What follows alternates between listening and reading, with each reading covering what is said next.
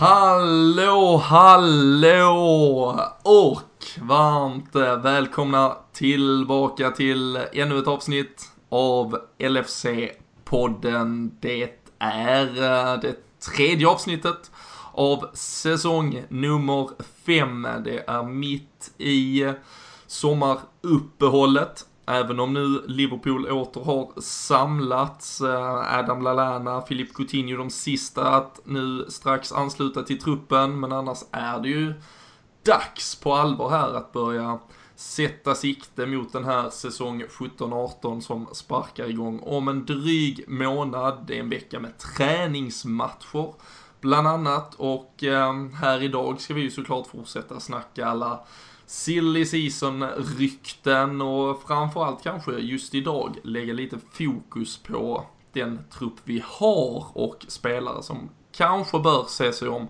efter andra klubbar. Men eh, i vanlig ordning, för det första, så gör vi ju detta tillsammans med LFC.nu, den svenska officiella supporterklubben, finns ju där dag ut och dag in, rapporterar det senaste från Melwood och Merseyside. Ehm, just idag, måndag kväll här, har det ju blivit helt officiellt att ehm, Dominic Solanke har blivit klar för Liverpool. Det har vi ju visserligen pratat mycket om tidigare, men eh, officiellt klar för Liverpool. LFC.nu bland annat rapportera och där hittar ni alltid det senaste.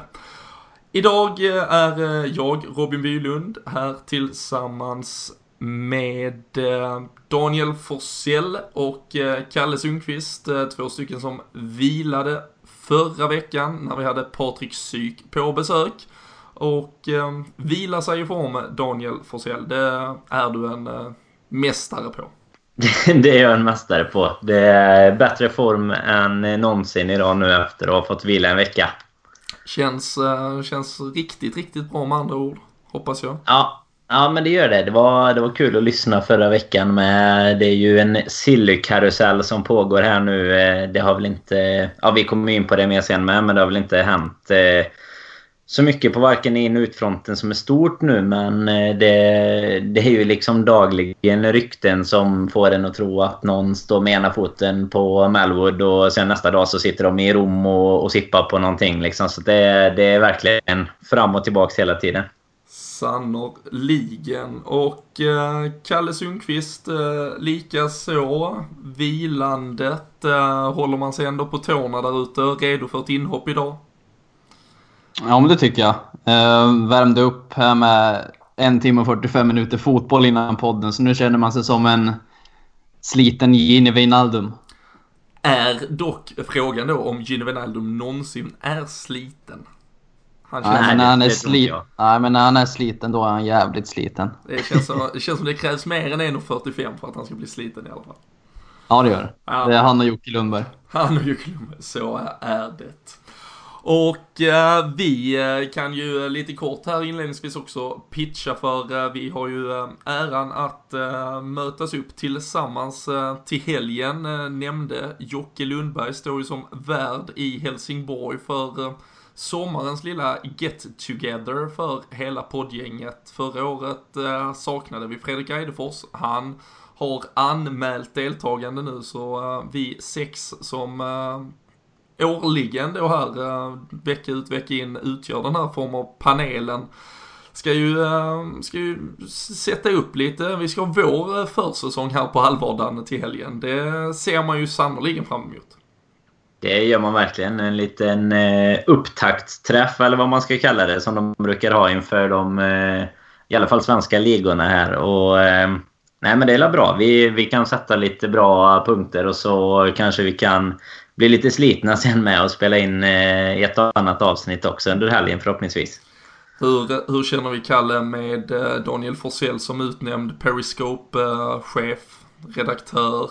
Han, eh, han, han filmar ju o, ja, fullständigt vedervärdigt för mycket i Liverpool senast. Tillåter vi det i Helsingborg i helgen? Nej, det var... Det, det, det, vi, vi somnade med kameran i handen där. Jag tror vi kan överlåta det till Eidefors. Jag tror han är, jag tror han är bra med kameran. Det var Robin äh... Bylunds uppgång och fall, kallas den videon. Tror jag, ja. ja, Robin gick från toppen till botten på en timme där. Så det var... Nej, men det var kul. Ja, äh, det är Liverpool-syndromet det där. Det är ju även så vi kan se ut matchmässigt, insatsmässigt. Så äh, nej, det, det är något med den där äh, staden helt enkelt. Men som sagt, håll utkik lite, lite extra då kanske i våra sociala kanaler. Det finns ju på Twitter som, ja, där vi oftast eh, håller hus och även då på Instagram och eh, Facebook. Så eh, häng med i helgen och det blir som sagt då även ett vanligt avsnitt därifrån. Vi får se om eh, vi får in alla kockarna till att laga någon form av dålig soppa där helt enkelt. Men eh, Danne, annars eh, för att inleda trots allt med den, den soppa som ändå omger Liverpool mest frekvent i medierna, även om förra veckan när vi Keita tog mycket fokus, där har det tystats ner lite. Och istället fick vi då nya medieuppgifter på att eh, Virgil van Dijk nu hade i möte med Southampton gjort det klart att han vill inte lämna för någon annan klubb. Det är Liverpool han vill till. Han vill att Southampton tar tag i förhandlandet med Liverpool. Kommer kanske närmare den där transfer requesten som dock ännu inte är inlämnad. Men uh, orkar man med fler turer i den här, uh, ja, och eh, vad tror vi nu då här efter de senaste uppgifterna kring att van Dijk så gärna själv vill detta?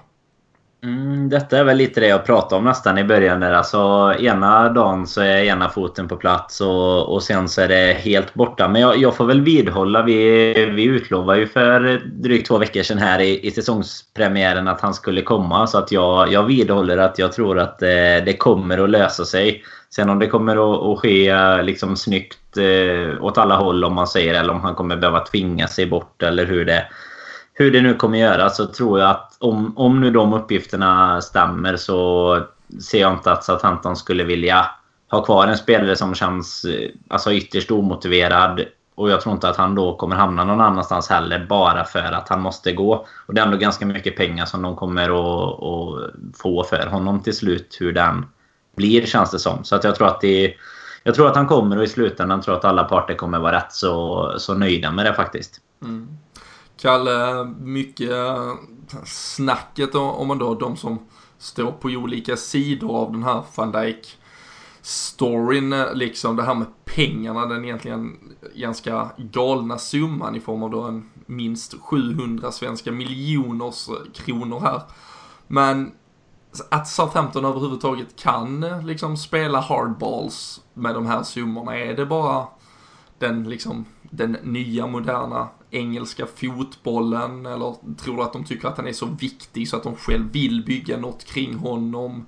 Eller är det ett spel för galleriet och, och han blir en Liverpool-spelare de närmsta veckorna? Nej, jag, i grunden tror jag att de, de försöker väl spela lite hårdare, det gör de ju. Uh, men samtidigt, det, det, är en summa som man inte kan tacka nej till egentligen för en klubb som Southampton heller. De kan värva så otroligt mycket spelare för de pengarna. Så att, eh, det är nog lite spel för galleriet och vi var väl överens allihop om att han skulle bli Liverpool-spelare och jag tror att han kommer bli det också som Danne var inne på. Eh, var det prissumman? Det är ju, man kan säga vad man vill om det, men det är den moderna fotbollen och speciellt när det värvas bra spelare inom Premier League, då är det de där pengarna man kommer behöva kommer betala. Ehm, så att jag tycker det är mer värt att betala 70 miljoner pund för honom än 50 miljoner pund för John Stones till exempel. Ehm, så att jag tror att det trots allt kan vara väl investerade pengar trots att det är en hiskelig summa.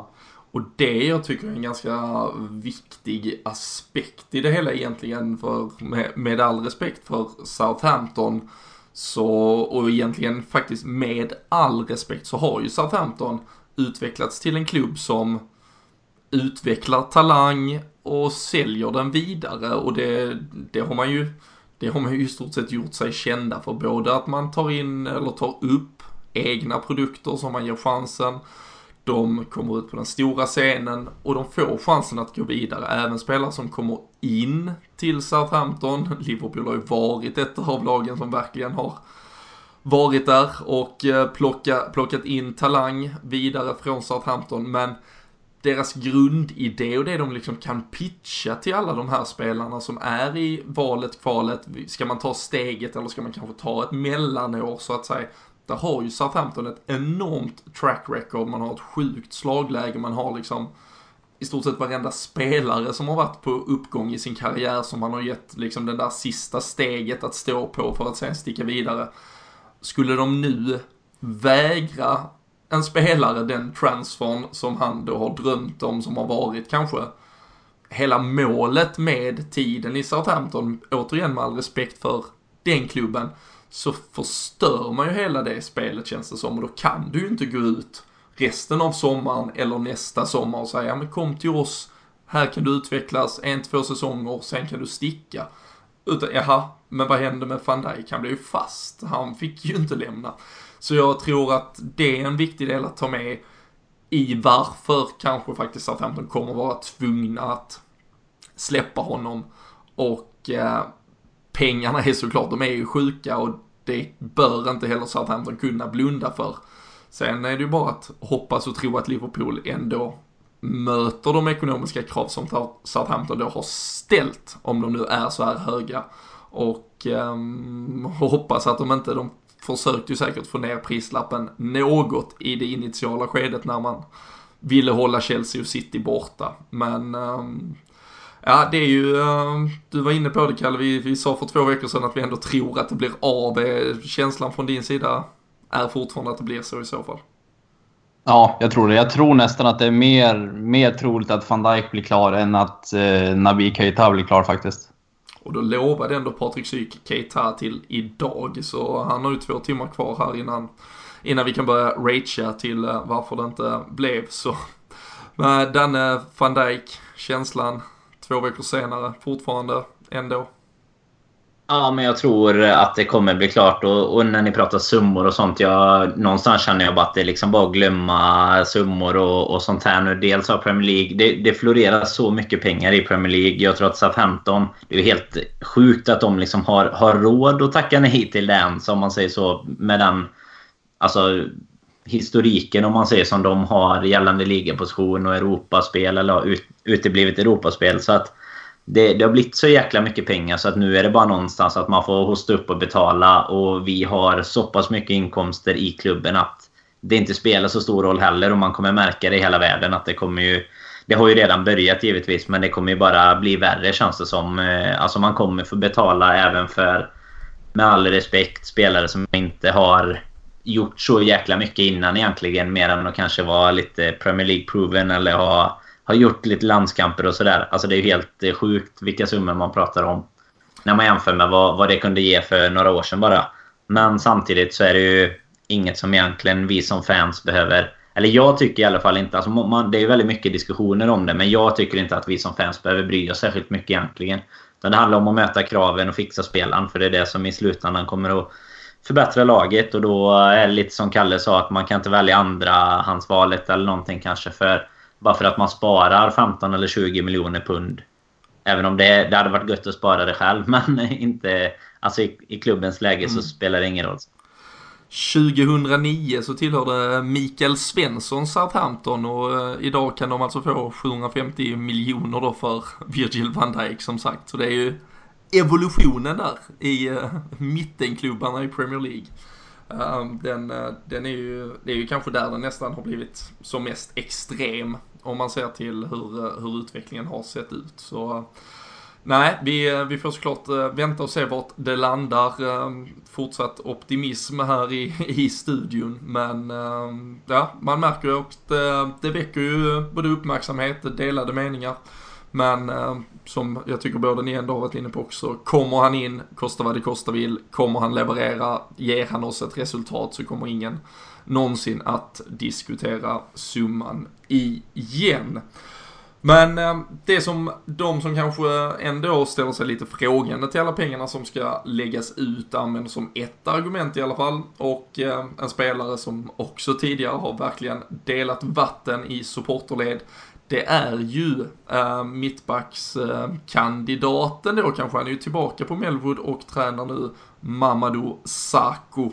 Han äh, kom ju i onåd eh, för ganska exakt ett år sedan med Jörgen Klopp och skickades hem från en äh, försäsongsturné den gången. Utfryst, nedskickad i U23-laget under hela höstsäsongen för att sen lånas ut till Crystal Palace där han gjorde det fantastiskt bra. Eh, skadade sig på slutet men är nu ehm, i skick till att åtminstone träna med laget i Liverpool och ehm, ja, nu vet man ju inte riktigt vart han ska. Jag såg att BBCs David Orstein, tror jag han heter, var ute och sa att Crystal Palace i alla fall inte kommer att kunna möta de här kraven på 25-30 miljoner pund som Liverpool verkar vilja ha för honom. De är, har ju också ny tränare i Frank de Boer och eh, härdan är man ju också fast i något äh, en, en situation som ändå, det, det handlar ju här om att frigöra pengar såklart också på en spelare vi kanske absolut inte vill ha. Och skulle man däremot ha ändrat sig att man vill ha honom kvar så är det ju ganska trångt i de där regionerna. Hur, eh, hur tror du att Mamadou Sakos sommar och framtid ser ut? Det är ju trångt i, i regionerna av lite så här dussinspelare just nu tycker jag. Vi, vi kommer ju behöva få in någon och då tycker jag absolut att vi kan göra oss av med Sarko egentligen. Men inte av den, alltså bara den spelmässiga bristen på kvalitet emellanåt. För jag tycker ändå att han har... Alltså han var ju riktigt bra och stabil tyckte jag ett tag. Men eh, alltså det är den här biten som varit utanför som du nämnde. Han blev hemma skickad från ett försäsongsläger och det var lite problem. Eller problem och problem, men han visade ju lite attityd om man säger när han, när han firar på Anfield mot Liverpool liksom kan jag tycka. Och det är väl upp till egentligen hur mycket Klopp kan ta tillbaks honom. För jag tycker, ska han stanna då måste Klopp liksom, det måste vara 110% förtroende och då ska han ha samma chans som alla andra liksom. För det känns onödigt också att ha kvar honom om inte... Alltså han kommer ju bara tappa marknadsvärde liksom. Eller låna ut honom i en säsong tror jag inte riktigt på om vi nu inte ska försöka få in honom i truppen sen igen. Utan det känns som att utlåningen blev för att vi inte kunde bli av med honom sist. Så, så jag säger sälj där egentligen är väl eh, slutsatsen. Och det känns ju inte heller som du är inne på ett lån nu med tanke på att han faktiskt var då utlånad till Crystal Palace gör det så pass bra så att han ändå på något sätt bevisade att det finns lite fotbollsspelare i honom. Det känns ju inte som att, eller ja, ett lån en hel säsong skulle ju vara en gamble både i form av en skada som skulle kunna komma och att han underpresterar eller blir bänkad beroende på vilket lag han går till och, och då halverar vi ju säkert det här värdet som vi nu kanske byggde upp. Lite turligt i Crystal Palace, men äh, frågan är... Det känns ju lite onödigt också liksom att låna ut honom när man... Eh, alltså han är ju ändå i, i, mer prime, alltså det är ingen ung eh, talang liksom utan det känns konstigt att låna ut en sån spelare som vi ändå skulle kanske kunna ha nytta av om vi hade velat satsa på honom. Men eh, om vi inte vill det, då känns det bara onödigt att ha kvar honom i klubben tycker jag. Mm. Hur ser du på situationen, Kalle, om vi, om vi tänker nu, skulle en Virgil van Dijk komma in så kommer det ju då kommer ju troligtvis Mamadou Sakho eller åtminstone någon annan. Det kommer ju tömmas av kanske en eller två spelare från den här mittbacks listan, Men om vi inte skulle få en van Dijk, det har ju ryktats väldigt lite om andra ersättare. Tror du att det finns någon öppning för Saco, och att det här är han som skulle kunna vara en plan B? Eller tror du ändå att hans dagar i Liverpool är räknade? Ja, alltså spelmässigt så tycker jag absolut eh, att han platsar i Liverpool. Jag håller han ungefär jämnbra med, med Lovren, så att han skulle ju kunna göra ett bra jobb. Men jag är lite inne på det där med Danne också, att, som Danne var inne på med, med hans och Klopps förhållande. Jag, jag tror inte det har det redan brustit så pass som det gjorde så så tror jag att det är för sent att försöka läka de såren. Eh, så spelmässigt så håller han absolut, men jag skulle säga sälj oavsett om vi, om vi skulle värva van Dijk eller inte.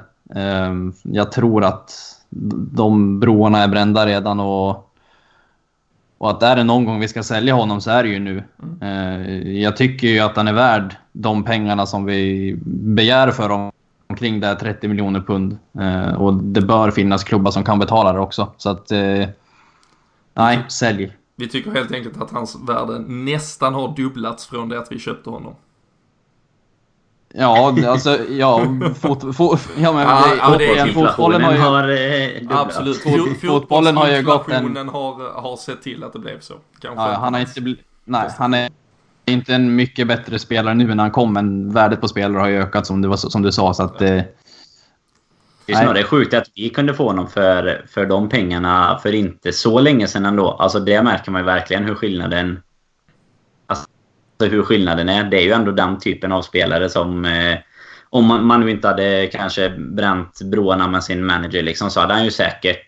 Det, det finns ju säkert en viss oro hos klubbar som vill värva honom också. Att de har ju givetvis koll på det och när han stormade ut från Anfield någon gång var väl ett derby där någon gång också om han var petad eller hur det var.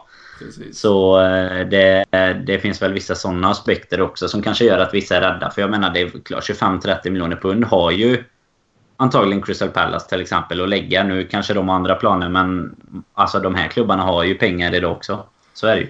Om inte annat borde ju Everton ha pengar. De köper ju allt som finns till salu. Ja, de verkar ha hittat en jävla guldgruva. Mm, ja, men det är han, eh, den här nya tjommen. Han köpte ju ja. Live Building i Liverpool också. Sen köper han spelare till höger och vänster. Så han äger halva stan snart. Alltså börja med att köpa Live Building när man kommer ja. dit. Det är fan. Frågan är om han har köpt uh, den jävla uh, legoklossen som uh, både Fellaini och Sturridge har bott i. Det,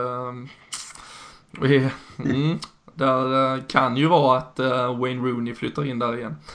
Men det får man ju ändå kort, det känns ju, det är ju absolut inte Liverpool-relaterat så sett med en, en United-spelare som går till Everton. Men derbyna här, fan, de får lite krydda kort inför nästa säsong. Med de, den förstärkning Everton gör och med Wayne Rooney.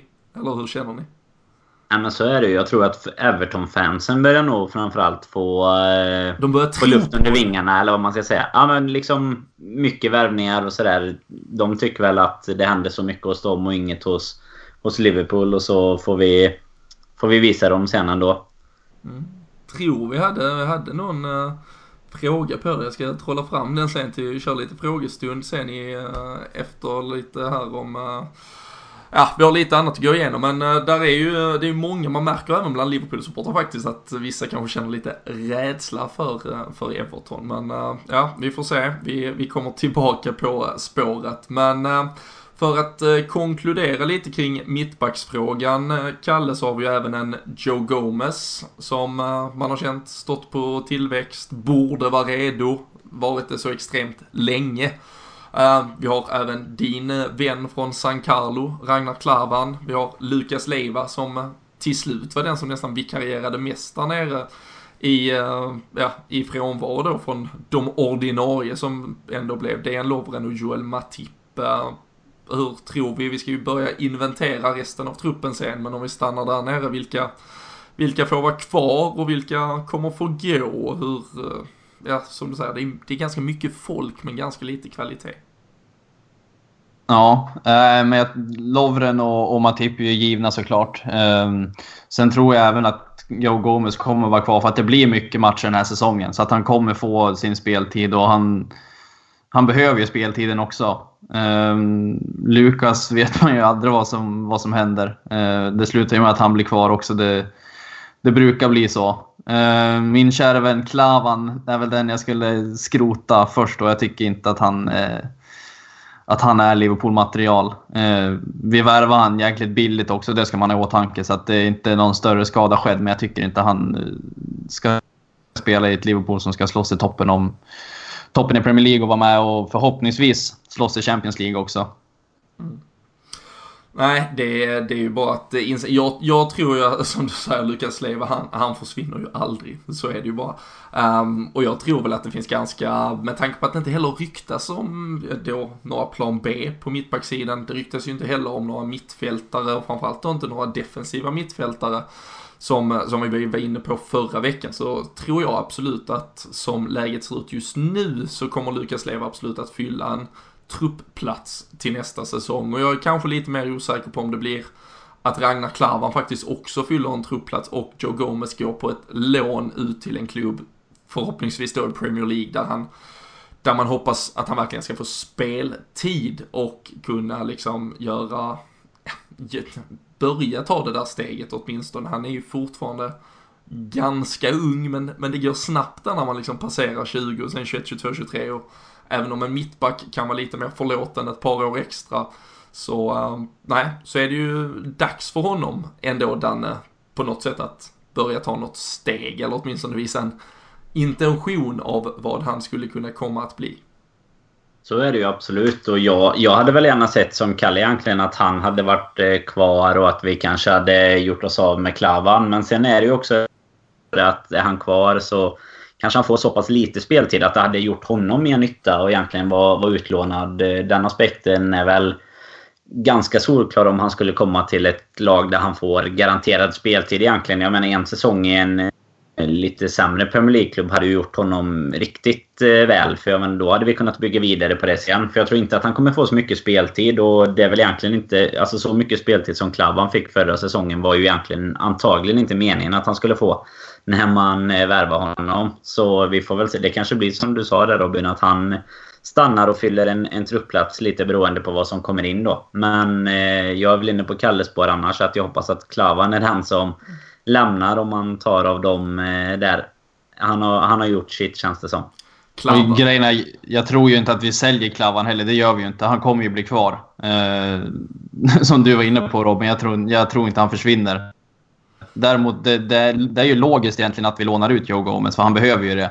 Samtidigt skulle jag vilja se han i Liverpool nu igen. För att och slåss lite om platserna i kupper och, och sådär. Eh, sen är det upp till honom också om han har acceptera den rollen. Eh, men han behöver ju onekligen speltid. Och vi vet ju om att Ragnar Klavan kommer behövas mot United när han ska möta Romelu Lukaku. Han har ju paketerat honom i fickan från eh, Merseyside derbyt. Eh, det var väl på Goodison där han var helt exemplarisk mot honom framför allt.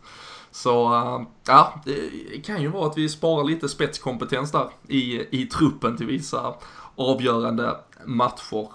Men jag tänkte faktiskt att ni ska få vara liksom eh, så här, knivskarpa experter nu och lämna era utlåtanden kring en eh, lång lista spelare. Vi ska inventera lite det som finns i klubben och vad eh, deras framtid bör, ehm, eller hur den bör stakas ut helt enkelt. Ehm, ni har ehm, tre knappar att trycka på, att vi behåller den här spelaren i truppen, att vi lånar ut den här spelaren eller att vi säljer den. Och jag tänkte att vi låter er svara på eh, så här, båda, ni får spara, svara på, båda, båda svarar på varje spelare. Men eh, så ser vi vilka olikheter som kan tänkas komma och så kan vi diskutera lite kring det. Nu har vi varit inne på ett par namn och ni kommer få fälla domar alldeles strax. Men en spelare vi diskuterade väldigt mycket förra veckan, återigen kan man ju lyssna på det när vi hade Patrik Syk på besök, var Alberto Moreno, Danne. Och eh, om du är domare, behåller du, säljer du eller lånar du ut spanjoren? Säljer. Kalle? Säljer ganska eh, mycket den eh, melodin vi var inne och eh, sjöng på förra veckan också. Och tror vi då att så blir fallet också. Jag, jag ställer mig väl bakom detta såklart, även om det behövs en vänsterback in kanske innan det blir, ja, blir business så att säga. Men vad tror du där? Ja, men det är det man får reservera sig lite för i, i när man ska fram med, med sågen eller, eh, eller säcken här liksom om man ska ha kvar dem. För det är klart att vi behöver ju förstärkning om vi ska göra oss av med honom. Men eh, det, ja, det, är liksom, det, det kommer det ju vara på fler också. Men det känns väl som att han borde säljas och vi borde komma in med förstärkning. Det är väl en av de viktigare positionerna tycker jag att fylla på. Eller det är väl egentligen Mm. de flesta positionerna där nere från backlinjen och, och bakåt. Det är inte så jäkla långt bak kvar, men... Eh, nej, det, det är väl där. Men inget liksom, argument för varför han skulle stanna mer än att han behövs för att vi inte har några vänsterbackar kvar då. Ja. Vi eh, kommer ju blanda kan man väl säga lite, lite högt och lågt vad gäller kvaliteten här på listan. Vissa eh, givna spelare har ju såklart inte ens tagit med. Men eh, näst på lista tur här då, Kalle, Kevin Stewart. Största säljet jag kommer ge bort idag. Det är största säljet, Daniel Forsell. Jag tror att, jag, tror, jag vet vad du kommer att säga sen, men jag, jag eh, säljer Stuart med. Fast han såg jävligt pepp ut på de här Twitterbilderna han la upp eh, när han var tillbaks första dagen på, på träningen där. Men jag säger sälj ändå faktiskt. Ja.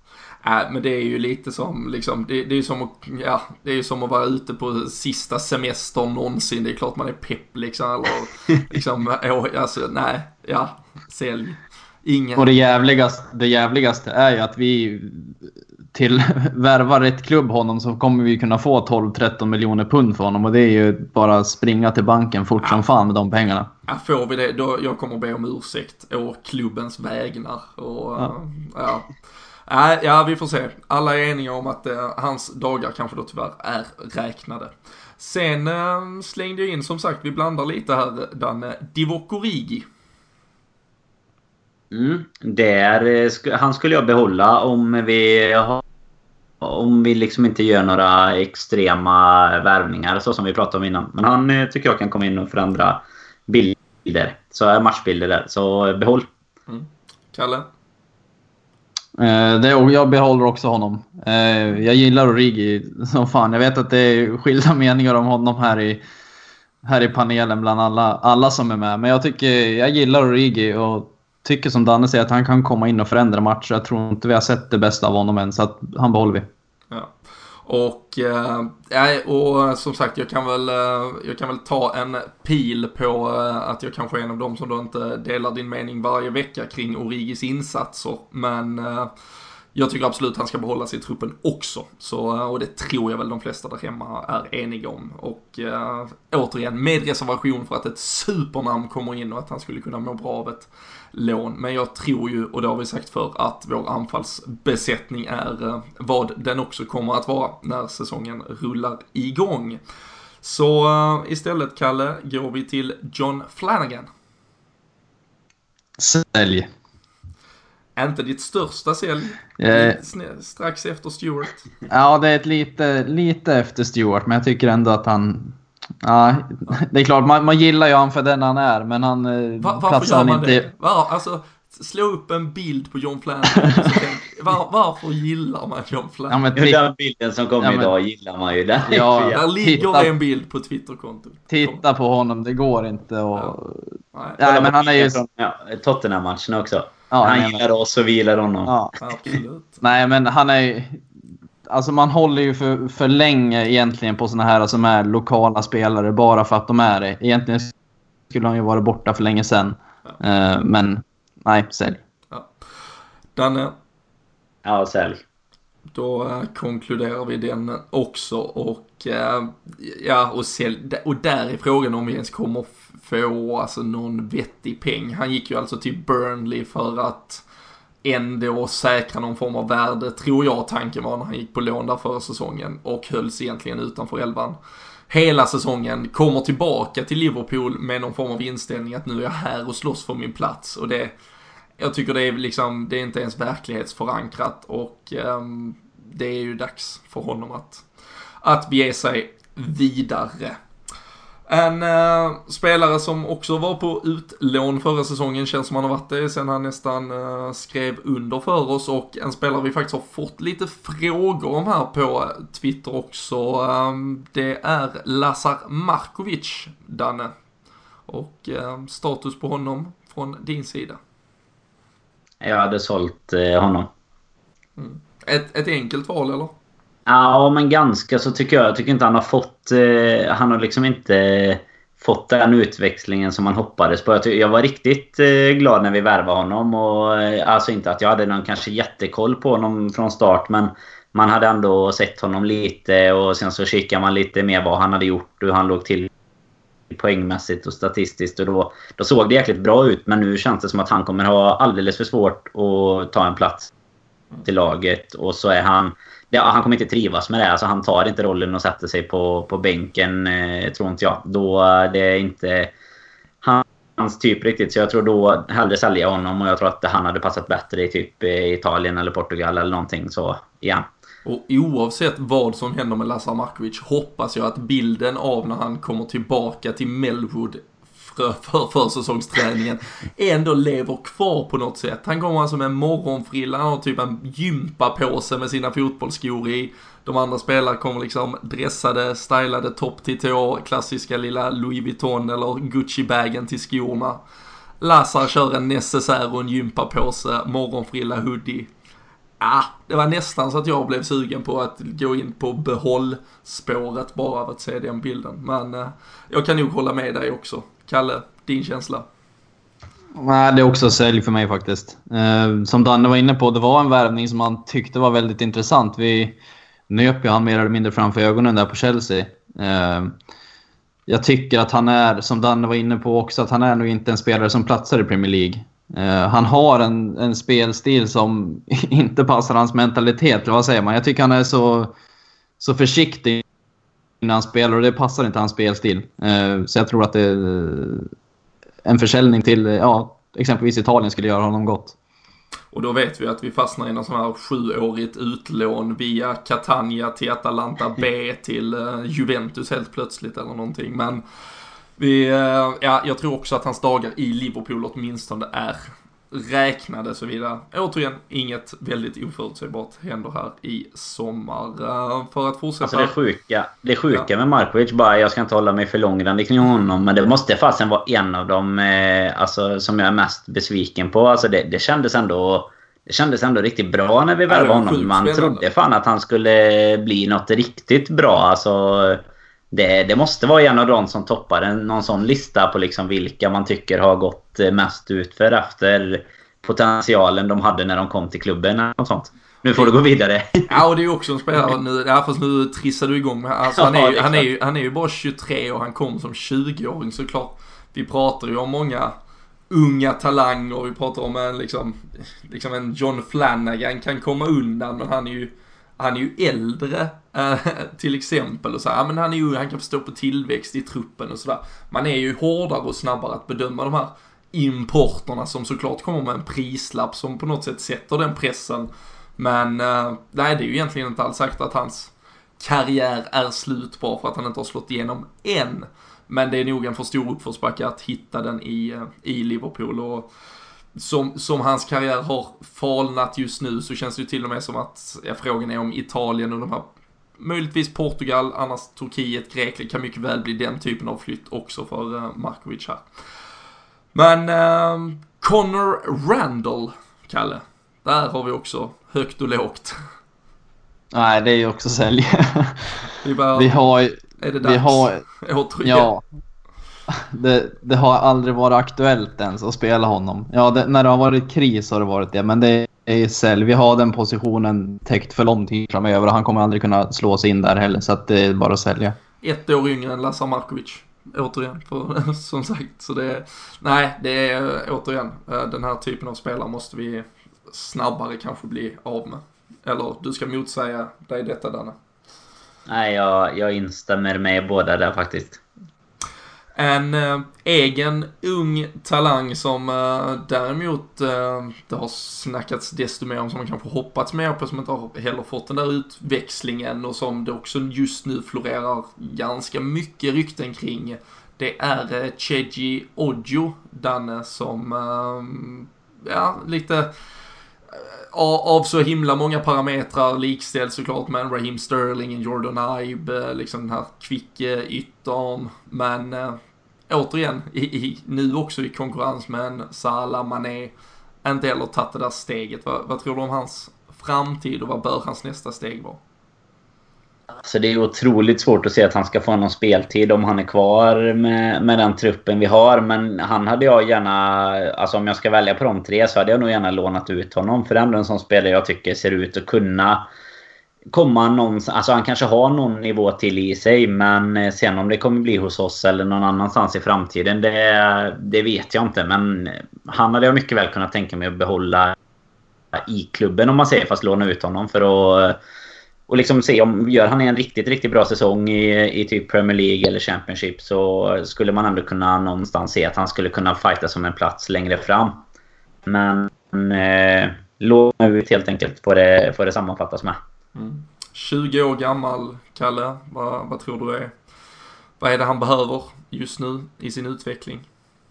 Ja, speltid och seniorfotboll, så jag är helt inne på Dannes spår där också. Eh, jag tror inte... Han håller inte för Premier League, det gör han inte. Han måste, få, han måste spela varenda vecka så att han ska ner i något, något form av mittenlag i Championship. Eh, där han kan spela. Och jag tror att det är en win-win för oss att låna ut honom också. Eh, gör han det bra och vi fortfarande känner att han kanske inte är någonting för framtiden så kan vi få bra pengar för honom. Och är det så att han inte gör det så bra så kommer vi inte få något mindre än vad vi skulle få om vi skulle sälja honom i sommar. Så att, eh, jag tror att det är ett bra alternativ att låna ut honom. Det finns ju här också ett par unga spelare, till exempel Ryan Kent som var ute på lån förra säsongen. Vi har ju även då de unga spelarna i Trent Alexander-Arnold, Ben Woodburn och Viejaria som fick chansen i A-laget förra säsongen. De har jag faktiskt inte tagit med här på denna lista. Kanske lite till Ryan Kent är väl en spelare man absolut hade kunnat diskutera, men de andra tänker jag kommer ligga som någon form av fyllnadstrupp åtminstone. Alexander-Arnold säkert ännu närmare än 11. Men eh, resterande namn jag har tagit med här är kanske mer etablerade A-lagsspelare som vars framtid inte är så, så himla säker. Och eh, Marko Grudzic, Danne, en spelare som kom inför förra säsongen, skadehelvete egentligen hela, fick aldrig någon riktig chans. Också fortfarande ung, U21 EM-spelare för Serbien här i sommar. Vad eh, tror vi han behöver för att ja, ta sina rätta steg i karriären? Det är ju samma sak för honom såklart att det är tuff konkurrens men honom... Jag hade gärna behållit eh, Grujic. Jag tycker han har varit bra... Eller alltså, nu har han inte spelat så jäkla mycket men jag tycker det jag har sett har varit bra. Han har gjort det helt okej okay när han har spelat i, i U23 och sen så var han så jäkla spännande förra försäsongen att jag någonstans byggde han upp sig, sitt kapital för mig där. Så att jag håller fortfarande kvar honom eh, som en, eh, en potentiell framtida general på, på mitten där för oss. Så att, eh, ja, han behåller jag gärna eh, ett tag till så får man se lite vart... Alltså han hade givetvis också behövt speltid men, men det blir tufft att låna ut alla som inte kan gå direkt in i elvan. Så han, eh, han får sitta lite bänk och så får han hoppa in lite och spela någon ligacupmatch. Jävlar, kom som du sa där eh, försäsongen, det var väl just mot Tranmere tror jag han var väl en av de som debuterade i den. Nu möter vi dem igen på onsdag innan vi möter Wigan på fredag. Liknande koncept som, som förra året men uh, gjorde väl mål i, Kalle, eh, minns du de första två, tre matcherna? Han var ju en av de som verkligen visade framfötterna direkt och liksom var lite bulldozer och stor stark tog för sig på mittfältet. Ja, men det var ju så. Uh som Danne sa, man vart ju jäkligt imponerad av honom då på försäsongen och man, jag tror att han har mycket fotboll i sig. Eh, så ska jag trycka på någon knapp där också så är det väl behålla så länge. Eh, vi hängde ju lite grann med, med Grujic där över en kopp kaffe, eller hängde och hängde han, så att jämte oss på i Manchester om du minns det, när vi flög hem från, Absolut. från Middlesbrough.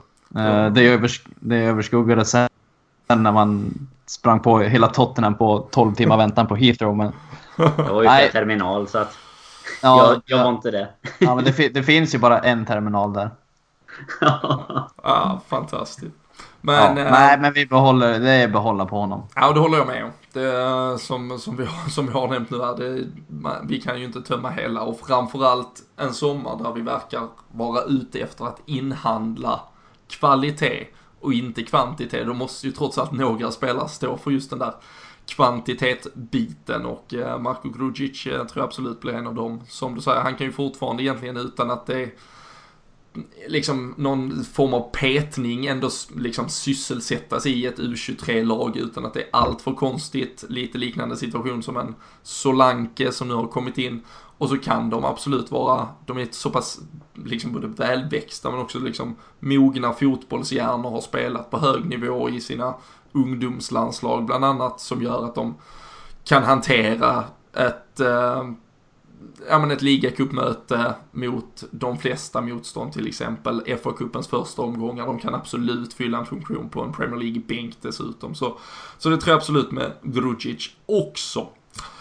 Ehm, näste nästa man, eh, en sista utpost som också var utlånad förra säsongen. Danny Ward, eh, Kalle. Där ehm, var ju förra säsongen, framförallt första halvan, handlade det om mycket kring eh, Karius Mignolet. Ehm, man tyckte inte att någon riktigt funkar. Mignolet gjorde det ganska bra. Karius kom in, gjorde det katastrofalt stundtals. Mignolet kom tillbaka. Nu vet man väl inte alls kanske hur tankarna går inför kommande säsong, men Danny Ward kom tillbaka och har ju varit egentligen på ett utlån först i Aberdeen för ett och ett halvt år sedan då och sen Huddersfield gjort det extremt bra och blivit både populärt tagit sina lag faktiskt till, till nya höjder. Men verkar ju inte ändå i Jörgen Klopps bok kanske ses som en konkurrent till de två andra givna målvakterna. Nej, som du sa, han har gjort det jättebra på, på de lånen han varit ute på. Eh, men jag är väl enig med Klopp där egentligen att han inte är, är redo för Liverpool än. Det var ju lite synd nu att Huddersfield gjorde klart med en ny målvakt, så det känns ju inte så troligt att han kommer gå tillbaka dit på ännu ett lån. Eh, men eh, kanske ett år till på utlån i Championship skulle jag kunna tro är, är bra för honom. Eh, eventuellt om vi om det skulle bli situationen så nästa sommar att vi inte behåller Mignolet då, om, om det nu skulle hända så skulle han ju kunna återvända om Karius har växt ut till en, till en första målvakt då. Ehm, så han tycker jag absolut vi ska låna ut. För han, det är en intressant målvakt och jag tror att han skulle kunna göra det bra i Liverpool i framtiden. Han är ju ung också ska man ha i åtanke. Ja. Inte, trots, samtidigt, han är väl jämngammal med Karius i och för sig, men målvakter har ju lite längre bäst före datum än andra spelare. Ja, som sagt, eh, spelare som, eh, som, vi, som vi har i egna organisationer från början, de ser vi som väldigt unga väldigt uh, länge. Men ehm, det stämmer ju att han är 24 år, Loris Karius 24 år. Så det är ju, men som sagt, återigen, väldigt ungt för att vara målvakter på den här nivån. Men Danne känns samtidigt inte som att man vill tappa en, en kanske väldigt bra fotbollsmålvakt.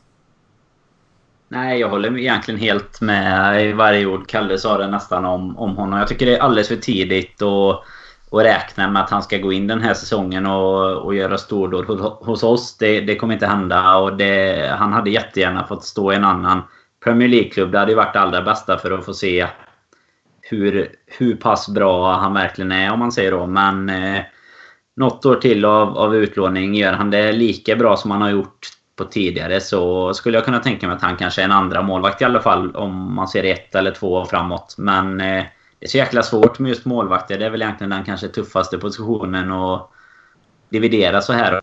För det är ju verkligen bara en gubbe som kan stå och det är jäkligt lätt att värva sig till en, en bra målvakt på ett sätt också. Eller inte med garanti att han blir bra men eh, det, det är en så här tuff att ta sig från nedre led uppåt tror jag. Men eh, med en utlåning och, och, en bra säsong i ryggen så skulle han ju kunna utmana om det i alla fall. Absolut. Och eh, jag, jag, är ju, jag är inne på er bana där med att en säsong till, gärna Premier League-fotboll för som sagt annars han kommer ju nästa sommar kommer han vara 25 och har han då fortfarande inte spelat Premier League egentligen förutom vad gjorde han? Ett eller två inhopp där i slutet i, i samband med Europa League-slutspelet när vi eh, ja, växlade friskt i Premier League-omgångarna så, så måste han ju få den erfarenheten nu. Så jag tror ju en utlåning till Premier League Samtidigt hittar vi den klubben, men ehm, det är nog det han måste försöka kämpa sig till själv och tillsammans med någon bra agent jag hoppas han har för att eh, annars blir det väldigt, annars kommer han ju också fastna i andra målvaktsfacket för alltid antagligen om han bara får speltid i Championship-klubbar till exempel. Eller så, blir, alltså, eller så blir det nivån han får nöja sig med. Men han måste ju upp på en hög nivå och eh, visa sig där. Inte vecka efter vecka kanske, men han måste få en 25 matcher i Premier League nästa säsong tror jag om han ska vara aktuell för truppen till året därpå. Men, ja kommer ju nackdelen lite också med de här pengarna som florerar in såklart. att Jag tror ju kanske inte att någon av de sämre klubbarna väljer att låna in en av våra i vårat kanske just nu tredje val som målvakt framför att spendera 20 miljoner eller någonting, 15, 20, 25 på en egen målvakt som man kan bygga vidare på liksom. Så där kommer väl den negativa aspekten för återväxten på egna talanger om man säger så. Att det blir väldigt mycket lättare för de klubbarna också att bara köpa in någon. Så att risken finns ju att han hamnar som bäst i Championship egentligen. Och då är det väl lite som du säger där Robin, att då kommer han kanske harva vidare där eller få nöja sig på den nivån även framåt när han fyller 25-26 här. Han får göra ett Jag vet eh, Joe, Joe Hart-lån och gå till Torino kanske.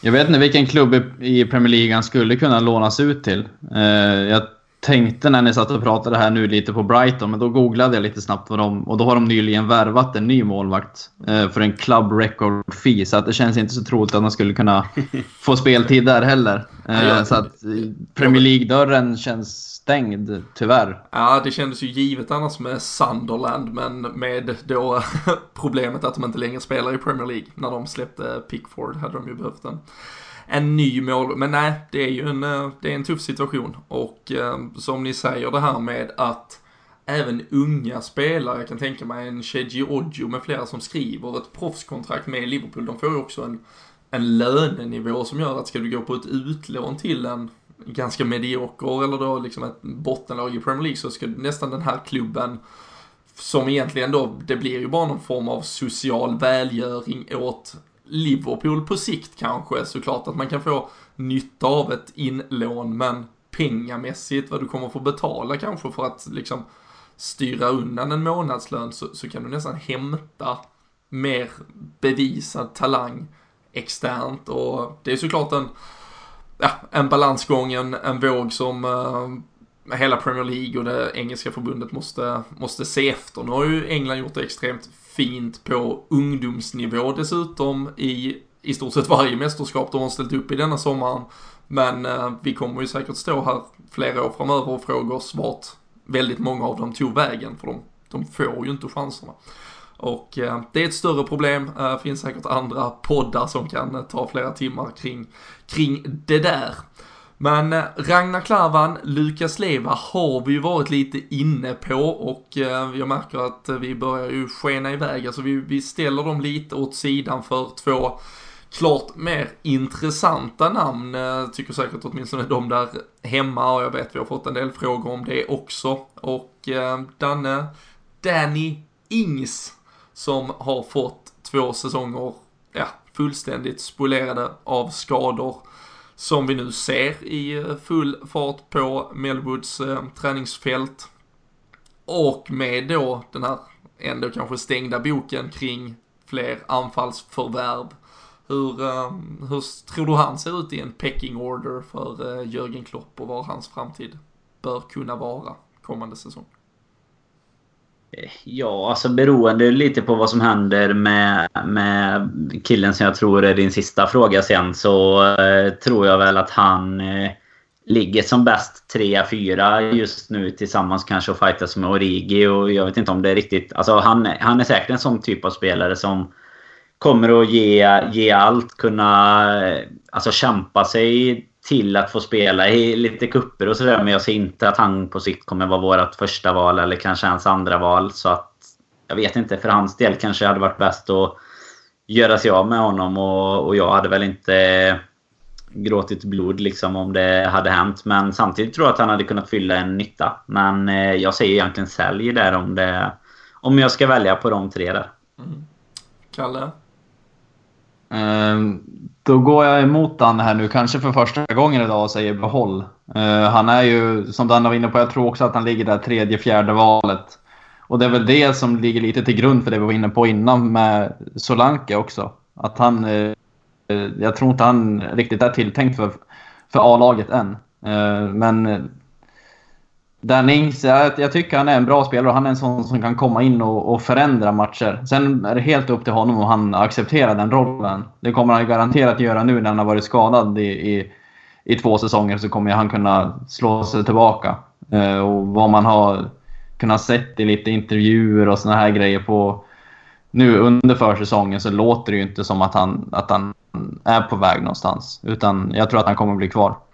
Alltså han känns ju absolut som den spelaren som mest skulle kunna acceptera en sån plats ändå. Eller jag vet inte om ni håller med mig. Ja, men, men det jag känns tror- bara som att han hade kunnat njuta på bänken en säsong i stort sett. Jag Det tror lite att det är så. För han, han kommer ju inte... Alltså han är, är ju i Liverpool nu och han vill ju försöka slå sig in i det. Han vill ju ge det en chans i alla fall, för han har inte fått den chansen än. Så att gå ut på ett lån nu och eventuellt kanske lägga det som grund till en försäljning sen. Jag tror inte det är hans, hans mål med den här sommaren heller. Och det är ju, eh, alltså slår man upp liksom ordet karaktärsspelare i ett eh, så här, fotbollens lilla lexikon så är det ju en bild på liksom Danny, han kan ju gå in och göra jobbet så att säga. Och eh, därför tror jag ju att, eh, jag kan ju splitta mig lite i, i, i båda riktningar som ni är inne på. Jag, jag, jag, tror att han hade ju varit en nyttig spelare för jävligt många lag. Därför tror jag att fast att han har haft sitt skadehelvete så tror jag att det kommer finnas intressenter för honom. Och, och därför tror jag det avgörs lite kring hur mycket man vågar lita på Dominik Solanke, exakt vad tanken är kring honom. Ser man honom som en ändå första lagspelare till den mån att han ska kunna starta en ligacupmatch, och att han ska kunna vara den här spelaren som förändrar en matchbild. Då tror jag det är Danny Ings vi kommer att sälja, för jag tror faktiskt också vi kan få i alla fall tillbaka pengarna vi la på honom som var en sån här tribunal fee som ändå landar någonstans kring en drygt 80-100 miljoner svenska kronor. Och med tanke på, som vi har varit inne på, inflationsökningen av, av de summorna som, som numera går mellan klubbarna så bör man få de pengarna och det, det vet vi också att eh, FSG har en viss för kärlek för. Så um, därför tror jag kanske att han kommer gå, men jag hade gärna behållit honom också i, i truppen och, och ser det bara som positivt om vi faktiskt väljer att behålla honom för det, det skulle ge den här bredden som, som också säkert kommer behövas över säsongen. Och eh, den sista, Danne, du var nog inne och nosade på det. Kalle, du kan få börja dock. Eh, tankar, känslor kring spelaren som nu också uppges vara skadad här under försäsongen efter att ha varit med på de första dagarnas träning. Daniel Sturridge. Han, eh, han delar ju sannerligen också vatten mellan fans här. Ja, det, det gör han onekligen. Eh, hade man fått den här frågan eh, under, under våren, då hade man ju med all säkerhet sagt sälj. Men jag tycker ändå att vi, vi ska behålla honom. För ska man, ska man ha någon form av bredd med kvalitet eh, offensivt så, så måste vi behålla honom. Och ska vi värva en spelare som är lika bra som honom så kommer det kosta mer än vad vi kommer få, få för honom så att säga. Så att, eh, jag tycker han, han har sin, sin sista chans här nu i Liverpool att visa att han, att han är någonting för... Att han, att han är någonting att ha kvar. Eh, så behåll för min del. Danne, ska du eh, våga gå emot Kalle en gång till? Nej, här, eh, nu känner jag att jag måste hålla med Kalle här så det inte blir osämja. nej, men eh, nej, det är lite synd att vi faktiskt tycker så pass lika känns det som. Men jag, jag håller faktiskt med om att vi bör behålla honom. Och det är precis det som Kalle säger som är kvaliteten, alltså bredd på kvalitet. Som vi behöver så vi inte sitter där om, om vi får en skada på Firmino om han nu är tänkt att vara liksom absoluta första striken. Och så får vi spela med Dan Ings i 28 matcher sen. Eh, nog som du sa, han kommer kunna göra jobbet men vi behöver ett bättre alternativ. Sen är det givetvis ett problem att Starwich eh, antagligen kommer att ha sina skador. Men det blir liksom lite eh, så. Det får bli sista hand. Sen eh, kommer han kunna, kunna leverera en säsong. Gör han det inte så kan jag säkert tänka mig att man sitter här om, om ett halvår eller ett år och, och säger att nu är det nog dags att göra sig av med honom. Men behåll han så länge. Mm. Vi, eh, vi låter det vara sista ordet på eh, den här spelarinventeringen. Hoppas att eh, Jörgen Klopp och FSG har lyssnat och så får vi ju se vad som händer de närmsta veckorna. Det brukar ju vara att lagen lite högre upp i den här beryktade näringskedjan ändå har det där mandatet att kunna sälja, sälja sist så att säga. Så Liverpool väntar väl säkerligen på att kanske klargöra en, två, för den som verkligen hoppas tre äh, affärer här innan vi börjar se de första spelarna. Även säga farväl till äh, Liverpool, men vi, äh, vi håller ju er uppdaterade vecka in vecka ut här på LFC-podden och via vårt Twitterkonto. Ni kan alltid följa oss och och eh, LFC.nu finns där ju alltid info. Men eh, vi har också fått lite frågor här och fast att vi har pladdrat på tänkte jag att vi skulle försöka klämma av några. Och eh, Kevin Södergren undrade lite kring van Dijk-soppan. Jag tycker vi var inne på den i början av avsnittet. Och Patrik Broström undrar vilka vi tycker ska lämna. Och det är ju bara att spola tillbaka och lyssna en gång till. Men eh, en fråga vi har fått och vi var inne på Marko Grudzic från förra säsongen. Eh, Kalle Dominik Strandqvist undrar vem av de unga spelarna man tror kan utmärka sig under försäsongen. Eh, har du någon känsla vem som blir eh, sommarens lilla breakthrough? Um, ja, jag satt precis här och innan vi började rulla igång den här inspelningen och tittade på den här första intervjun med Dominik Solanke. Och jag tror att han är en av de spelarna som kan ge oss den här lilla... Vad ska man säga? Den lilla darren som vi fick med Grujic förra sommaren. Så jag tror att han är en av de spelarna som kommer kunna ge oss lite, lite hopp under sommaren. Mm. Pontus Lundell, han äh, frågar sen äh, här, Danne då, då kan ju vi, vi klämmer lite här äh, varannan fråga. Förväntningar inför nästa säsong när vi nu har ett förmodat, förhoppat eh, Champions League-spel. Och eh, man ska väl gärna också förbättra sin Premier League-placering, eller hur eh, är, känslan? Ja men det tycker jag absolut. Det är väl lite det här små steg eller vad man ska säga. Men jag, jag sitter väl inte och säger att jag tycker att vi ska vinna Premier League. Eller att jag förväntar mig att vi ska göra det. Jag tycker absolut att vi ska göra det. Det har jag inga problem med. Men till att börja med så handlar det om att absolut ta sig till Champions League. Men det, det tänker jag mig att man tänker förväntningarna på slutet. Då tycker jag det nästan ska vara att vi ska ha tagit oss vidare från gruppen i Champions League och eh, att vi ska ha förbättrat våran eh, placering.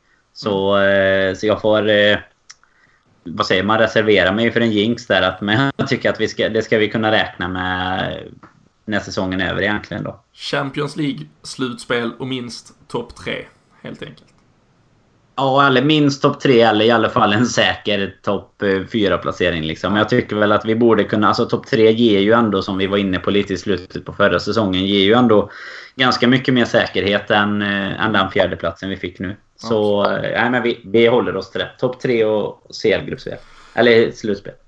Vi eh, har, eh, vi fick fråga från Fralle, jag var inne på det här att Lazar Markovic var en spelare vi hade fått eh, lite frågor om och han var inne på det om han hade behövts ifall vi inte köper in någon annan ytter. Återigen, det var vi ju inne på och sen så hade vi Jonas Granlund, det var den här frågan jag tror jag refererade till inledningsvis också. Det är få rykten, saknas det alternativ. Just nu känns det som, eller frågan är, kommer Everton ha en större bredd på sin trupp när Premier League startar. Verkar som att någon, Kalle, här är, är lite rädd för, för grannen. Tror du vi ska behöva vara det? Ja. Jag såg någon tweet om det där också. att Jag vet inte, det var någon engelsk journalist som hade klämt ut sig att Everton skulle ha en, en bättre bredd än Liverpool. Men då började jag tänka efter lite grann spelare för spelare och sen insåg man ganska snabbt att det är inte många Everton-spelare som går in i Liverpools elva. Ehm, så att där är jag inte speciellt orolig faktiskt. Trots att jag tycker det är kul att Everton värvar som de gör. Eh, och jag tycker att de har värvat bra. Men eh, nej, de är lillebror än så länge. Mm. Och kommer nog vara ett bra tag framöver förhoppningsvis. Ja, förhoppningsvis. Sannoliken. Filip eh, Wollström här också, han eh, undrar eh, alla videos och Danne, du var ju självutnämnd videochef helt enkelt. Klubbarna gör ju nu det mera här, varje spelare och varje klubb verkar ju försöka bräcka varandra. Liverpool körde den här lilla announce sala grejen, Twitter-hashtaggen, det blir mer och mer extremt. Eh, vad, vad tycker vi eh, om det här? Eh, är det, ja, om någon har sett Tony Rydigers presentation i Chelsea, den är ju bland det mest bizarra och hemska jag sett. Men är det ännu en del av den moderna fotbollen vi måste leva med det här eller kan vi, kan vi bli av med det snart? Nej, men jag tror tyvärr att det är något som vi, vi kommer få nästan lära oss att leva med även om det till slut kommer att bli alltså, så pass vanligt tror jag att man inte kommer... Det känns väl nästan så nu att man inte orkar lägga för mycket märke till det. Men vi diskuterade ju lite förra säsongen där när Pogba hade sin egen emoji var det väl och lite hashtags och allt möjligt. Eh, när vi borta spelar mot United där. Och det, det är ju så, man köper ett varumärke. Om du köper en spelare som Pogba till exempel eh, så köper du ett, ett varumärke egentligen. Och de drar ju in så ofantligt mycket pengar på annat än på spelarens insatser idag också. Så det, det finns väl givetvis en kommersiell vinning i det för, för klubbarna. Men det är ju, det är ju helt sanslöst egentligen med ja, vilka pengar och alltså det är så jäkla ambitiöst allt kring det liksom när de gör de här videosen som du är inne på bland annat då. Jag gillar liksom, ju, eh, jag måste, det, det, jag vet inte om den har flugit under radarn eller om den är helt uppe nu men Joville Town gjorde ju en rätt schysst nu när de eh, plockade in något lån från eh, Southampton tror jag det var också. De körde ju en hel de hade ju simulerat Fifa istället men när de köpte och sålde i manager mode.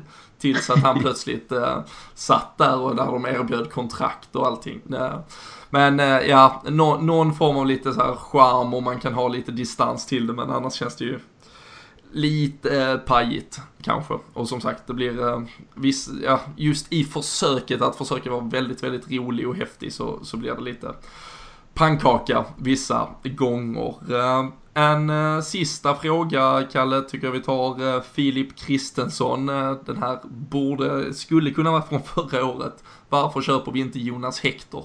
Kan du svara på det detta året? Ja, det är en jävligt bra fråga. Um, jag vet faktiskt inte. Jag för, kritade inte han ett nytt kontrakt med Köln förra året? Gjorde han inte det? Jag tror väl han gjorde det i kölvattnet ja. av alla ja, rykten. Jag, jag, Ja, jag tror också att han gjorde det. Nej, jag vet faktiskt inte. Det är en bra fråga. Det är en, eh, det är en spelare som jag absolut tycker skulle kunna göra ett bra jobb i Liverpool. Han gör ju konsekvent bra för det tyska landslaget också. Mm. Uh, så att, ja. Det är, det är ju en back som man skulle kunna få för en bra peng också. Um, när man ser vad eran eh, gode vän Rodriguez gick för till Milan och så vidare så skulle man ju kunna få en sån ytterback för väldigt bra pengar. Så mm. det, det, är en bra fråga. Han borde skicka vidare den till, till Melwood. Vi, vi vet ju att Peter Moore är ganska aktiv på sociala medier så vi, vi vidarebefordrar helt enkelt. Och eh, med det eh, så knyter vi väl ihop en eh, säck fylld med massvis av, av gottheter här. Det blev en lång inventering av truppen, en liten syning av den där mittbackspositionen inledningsvis och eh, jag hoppas att alla där hemma som hade frågor fick svar på det mesta åtminstone antingen direkt här i eh, slutskedet eller löpande under dagens avsnitt. Eh, vi ska nu ehm, samla lite krafter för att som sagt ehm, träffas allihopa i helgen i Helsingborg och inför det finns det såklart också möjlighet att dundra på med frågor, eh, ännu mer säkerligen frågor såvida det inte händer något stort från Liverpools håll vad gäller någon värvning utan då kommer vi ha all tid i världen att svara på så mycket som bara möjligt. Men eh, slutligen också har vi ju haft en tävling på Twitter där man kunde vinna en biljett till Liverpools träningsmatch mot eh, Hertha Berlin. Ett eh, 125-årsjubileum för båda klubbarna i Berlin här den 29 juli. Och eh, man skulle svara på vilka målskyttar Liverpool hade i Champions League-finalen 05. Väldigt många eh, var extra duktiga och la till straffskyttarna. Men eh, annars fick man rätt på eh, Steven Gerrard, Vladi Smitser och eh, Xabi Alonso såklart. Och vinnaren blev eh, efter lottdragning här i eh, dag eh, Floyd Albin LFC heter han på Twitter. Vi kommer kontakta vinnaren under dagen och hoppas att få träffa Albin där då jag och Jocke Lundberg åker ner för för, för lite poddreportage hoppas vi och mycket öl och massa annat. Men till alla er där hemma, vi eh, hoppas ni har njutit av dagens avsnitt. Vi hoppas att ni följer oss i våra sociala kanaler och så hörs vi snart igen. Ha det gott!